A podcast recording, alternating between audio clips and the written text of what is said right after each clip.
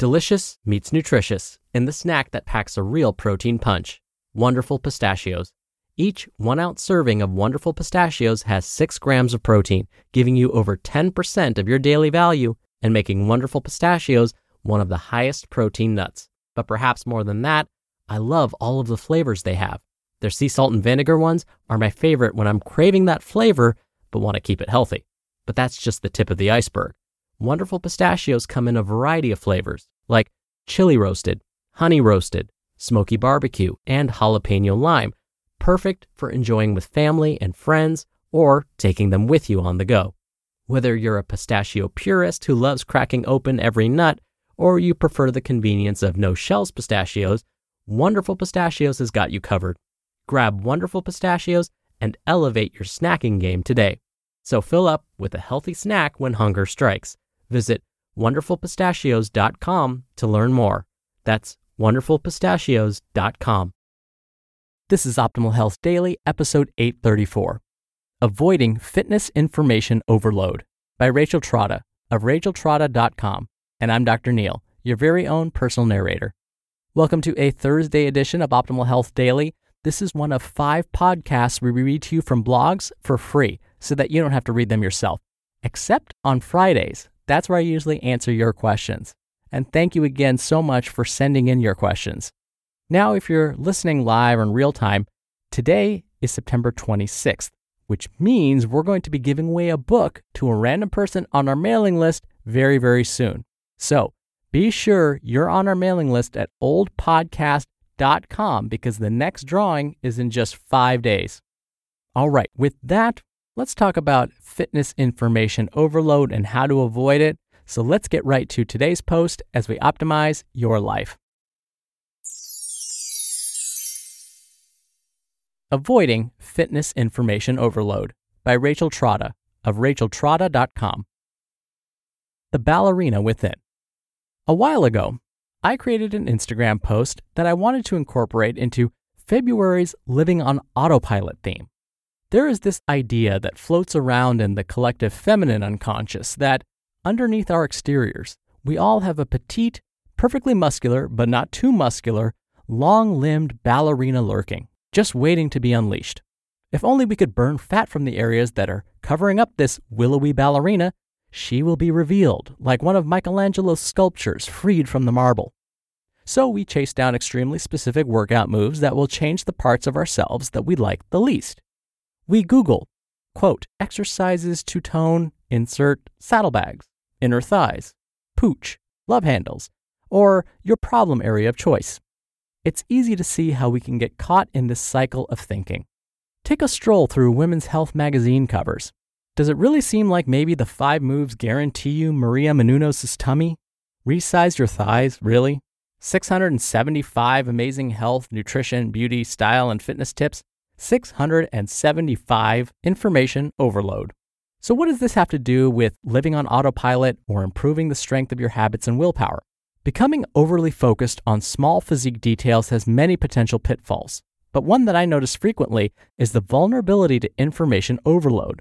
When we focus too much on our inner thighs, back fat, or underarms, we easily fall prey to gimmicky workouts, barrel scraping health journalism, and marketing schemes that target these insecurities.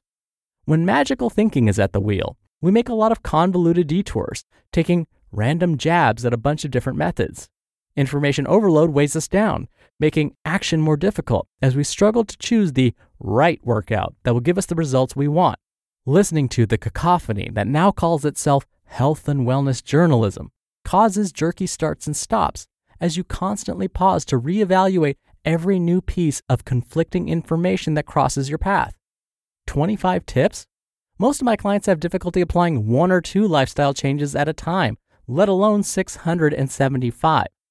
This isn't because my clients have a problem, it's because they're human, and most of us perform better and faster if we have fewer choices.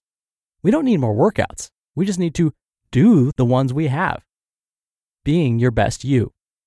My question to you is this What if there is no ballerina? What if you can't use exercise like some kind of real life Photoshop eraser to resize your thighs? As I said in my Instagram post, quote, The next time you see an ad for a yoga program and think, I want her arms, just remember that her appearance is a combination of her yoga practice and her parents. Fit looks different on different people. Two lean women can wear leanness very differently, regardless of exercise type. You can't re engineer your appearance to look like someone else. When you do that, you underestimate yourself. What's important is to find something that works for you both eating and exercise strategies that you enjoy and can sustain for a long time.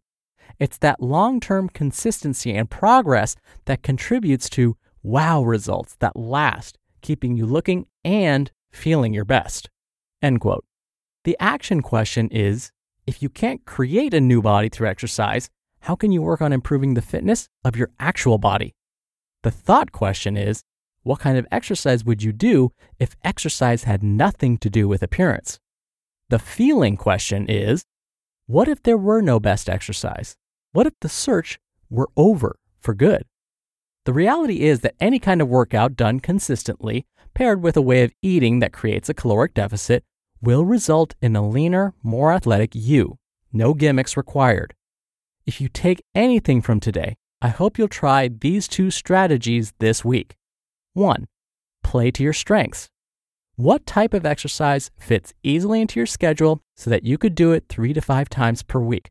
Just pick one or two and then be consistent with that. This will allow you to get into autopilot mode, where it feels more normal to exercise than not. And two, watch your thinking. Be mindful of your automatic thoughts and pay attention to your thoughts and feelings when you experience negative comparison. Let's start breaking the habit of believing on some level that we can re engineer appearance and thus identity through fitness. Don't get caught by information overload. Instead, learn to tune out the overcrowded airwaves, to stay consistent on your own course, and to make your own autopilot setting work for you. Your best you is not only straight ahead, but also available in each passing moment as you love, accept, and take care of yourself, just as you are. You just listened to the post titled Avoiding Fitness Information Overload by Rachel Trotta of racheltrotta.com. When you're hiring, it feels amazing to finally close out a job search. But what if you could get rid of the search and just match? You can with Indeed. Indeed is your matching and hiring platform with over 350 million global monthly visitors and a matching engine that helps you find quality candidates fast. Ditch the busy work Use Indeed for scheduling, screening, and messaging. 93% of employers agree Indeed delivers the highest quality matches compared to other job sites.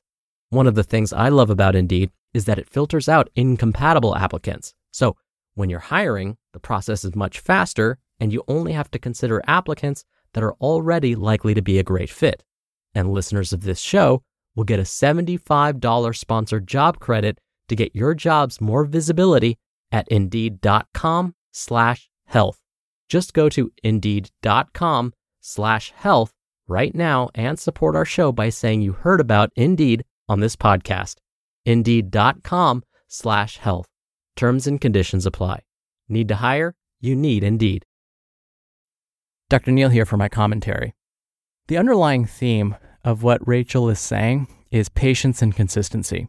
The body that you want isn't just right around the corner necessarily. It does take some time and consistency, but you can absolutely get there to some extent. You may not look exactly like your favorite actor or actress, but you can definitely maximize your own potential. I don't mind so much when people say, make me look like Henry Cavill in Man of Steel or Gerard Butler when he was Leonidas in the movie 300, because what I understand is this was the motivation. This is why they're standing in front of me looking for help. And that needs to be acknowledged because that's a huge step in itself. Just to get here, to want to do something about their habits, that's amazing. And I don't want to squash that motivation right off the bat.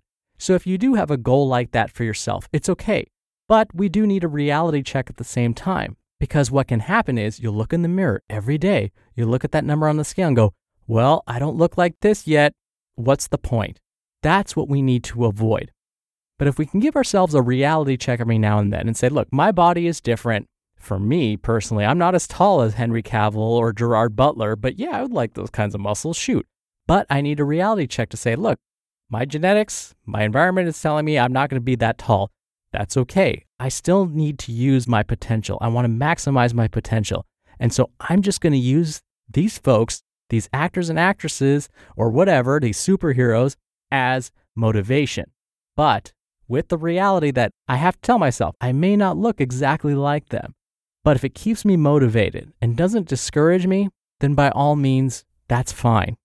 But if it starts becoming an issue where you're like, well, I don't look like that yet, when is that going to happen? Well, now we need to refocus your attention on maybe your progress, on how far you've come already. Take a look back and see where was I six months ago? And if you've progressed since then, then use that as your motivation instead. All right, that's enough out of me. I'll stop crying. That wraps up today's episode. Thank you for listening and being a subscriber of the show. I hope you have a wonderful rest of your day, and I'll see you back here tomorrow for another Q&A episode and where your optimal life awaits. Hello, Life Optimizer. This is Justin Malik, creator and producer of this show and Optimal Living Daily, the brother podcast of this one. Literally, I'm Dr. Neal's brother. If you like the format of this show, you'll love Optimal Living Daily too, where I also read to you from blogs, but cover other topics like personal development, finance, and minimalism from bloggers like Derek Sivers, The Minimalists, Zen Habits, and many more. So for more amazing content read to you for free, come subscribe to Optimal Living Daily too, and together we'll optimize your life. You've been listening to Optimal Health Daily. Be sure to hit the subscribe button to stay up to date on each new episode and head to oldpodcast.com. That's oldpodcast.com for a free gift, as well as more actionable tips and resources to help you maximize your potential. Thanks for joining us, and remember, your optimal life awaits.